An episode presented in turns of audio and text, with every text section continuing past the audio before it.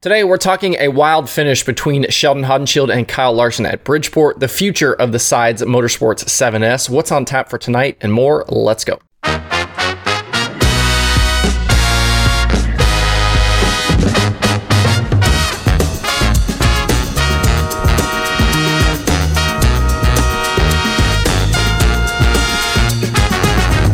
Today is Wednesday, May 18th, 2022. Welcome into Dirt Tracker Daily. I'm Justin Fiedler. I hope last night you didn't get turned off by the early tire issues for the World of Outlaws at Bridgeport and stayed up to watch that feature. We've talked about Bridgeport a lot on the show. I really like the racing there. It rarely disappoints. And last night looked like it was going to disappoint, but then it didn't. What a race it turned into after a little bit of track work. Early in the night, it looked like we might be headed for disaster with the track conditions and tire issues. I know something was, uh, I knew something was up right away in qualifying. The night's quick time by Sheldon Haudenschild was a second and a half slower than the two previous Outlaw quick times at Bridgeport, and it was a two full seconds slower than the track uh, record just set by Brent Marks a few weeks ago. Pictures of tires started popping up on social media, and guys were wearing them out in qualifying and in the heat races. When Justin Whittall won Heat for the track definitely looked like it was already taking rubber. Before the night's feature, they did some much needed track work and it paid off in a big way. Donny Schatz picked up his first dash win of the season last night, and he started on the pole of the feature. It was his first pole position for a feature with the World of Outlaws since Black Hills in August of 2021. His time out front didn't last long, though, as on the start, Sheldon Haudenschild was able to get by for the early lead. Things out front were pretty secure, but as we uh, pretty secure for the 17. But as we approached 10 laps to go, that white 57 machine was on the move, and the race was on. Larson actually took the lead on lap 16, but Sheldon didn't go away quietly. The two drivers officially traded the lead four times over the final 10 laps, but when a caution came out for an exploded right rear tire on Kasey Kahne's machine with four to go, Larson was out front and looking good with no lap traffic in front of him on the restart. Once green again, though, Sheldon got the high side working and he grabbed the top spot with three remaining. Two unsuccessful slider attempts later, and it was the 17 machine riding off to victory with Larson second, Schatz third, Logan Schuchart fourth, and Anthony Macri in fifth. Schatz and Schuchart had a really nice battle for that third position behind the leaders, with Schatz eventually coming out on top. The win was the third of the year for Sheldon and 25th of his career. That puts him in a tie with Larson for 25th all time with the Outlaws, ahead of Ron Shuman. And both of those uh, guys trail Paul McMahon and Tim Shaffer. If Sheldon could somehow earn another five wins this year, he could pull into a tie with Bobby Allen and Logan Schuchart for 20th all time. Actually, I think uh, Schuchart maybe have has jumped ahead at this point. But anyway, as for the ongoing points battle, things didn't change a whole lot with David Gravel ending up 10th after starting 7th, with Brad Sweet 12th and Carson Macedo in 13th. When the series hits Attica on Friday, Sweet will bring in a 20 point advantage over Gravel with Macedo 44 back in third. Sheldon is 58 back in fourth, with Logan Schuchart now uh, within 100 points. He's sitting 86 out. Spencer Bayston continued his top 10 streak with a ninth place result, and he's tied with Schatz for sixth right now. James McFadden, Jacob Allen, and Brock Zearfoss complete the top 10 in the standings.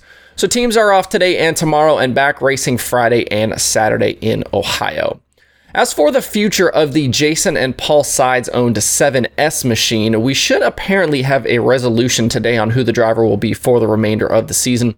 Johnny Gibson mentioned a Wednesday press release, as did Jeremy Elliott. Supposedly, it isn't Tanner Thorson, and there were other rumors about potentially Ian Madsen, but we know that's also not happening. We'll see Madsen in the Demian Rudzik 49X this weekend at Attica. I saw a lot of other names thrown out last night, but uh, as of me writing today's show and recording this, there has not yet been an announcement. So stay tuned to the social medias today uh, for when that news eventually breaks. With the Short Track Super Series last night, the North region took on Outlaw Speedway in New York, and the feature was plagued by several cautions. Matt Sheppard started from the sixth position, but he was up to second before 15 laps were even complete of the 50 lapper. It was only a few laps later that he made the move on race long leader Billy Decker, and from lap 18 to the finish, it was all Superman out front. There was a caution with four laps to go for Matt Williamson, slowing from the third position with a flat tire, but on the restart, Stuart Friesen couldn't mount a serious charge. Sheppard drove on to the $5,000 win, which was his second North Region score of the year. Friesen settled for second, Decker was third, Brett Haas fourth, and Alex Payne completed the top five. The checkered flag flew at the right moment for Sheppard as when his 9S rolled into victory lane, the right rear tire was flat. It was his 24th career short track Super Series win, and he'll maintain the points lead when the North region next goes to Bloomsburg Fair on June 7th. The South region will be at New Egypt next Tuesday night, May 24th. And sticking with the Northeast Modifieds, a lot of these competitors um, are now headed uh, up to the uh, Can-Am Speedway tonight, about a 160 mile trek uh, north, and they're going to knock the sail panels off for that show tonight.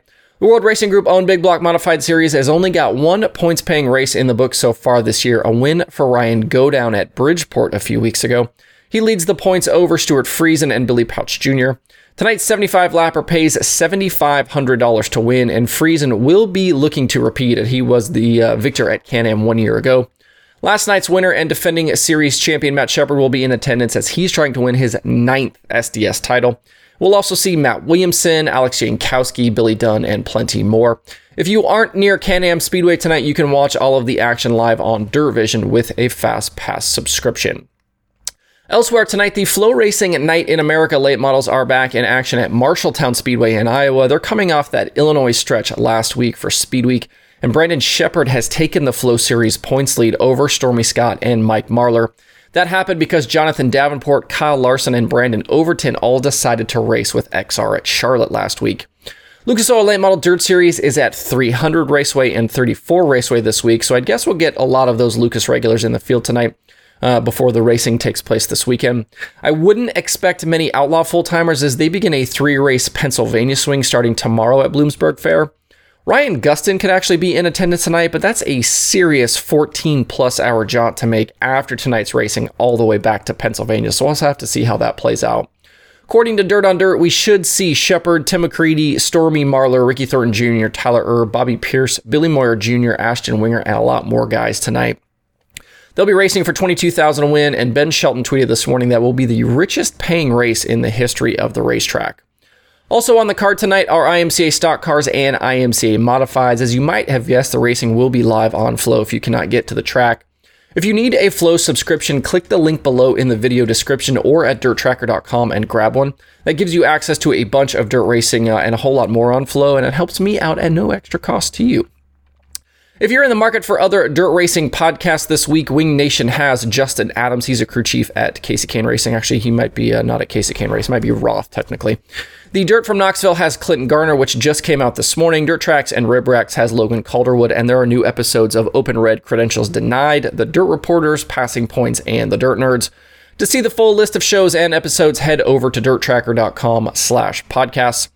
And it's another pretty busy weekday on the streaming services with five shows on tap. Dirtvision has the Super Dirt Car series from Can Am and Micros from Millbridge. And like I said, Flo Racing has the Flo Night in America series at Marshalltown. They've also got weekly racing, uh, racing from Action Track USA and Flo 24 7. To see the full daily streaming schedule with links to watch, visit dirttracker.com slash watch tonight. That's it for the show today. Have a good Wednesday. If you have thoughts about the topics on today's show, please leave them in the comments below or tweet at me. Thanks everybody for tuning in. We'll see you tomorrow for more Dirt Tracker Daily.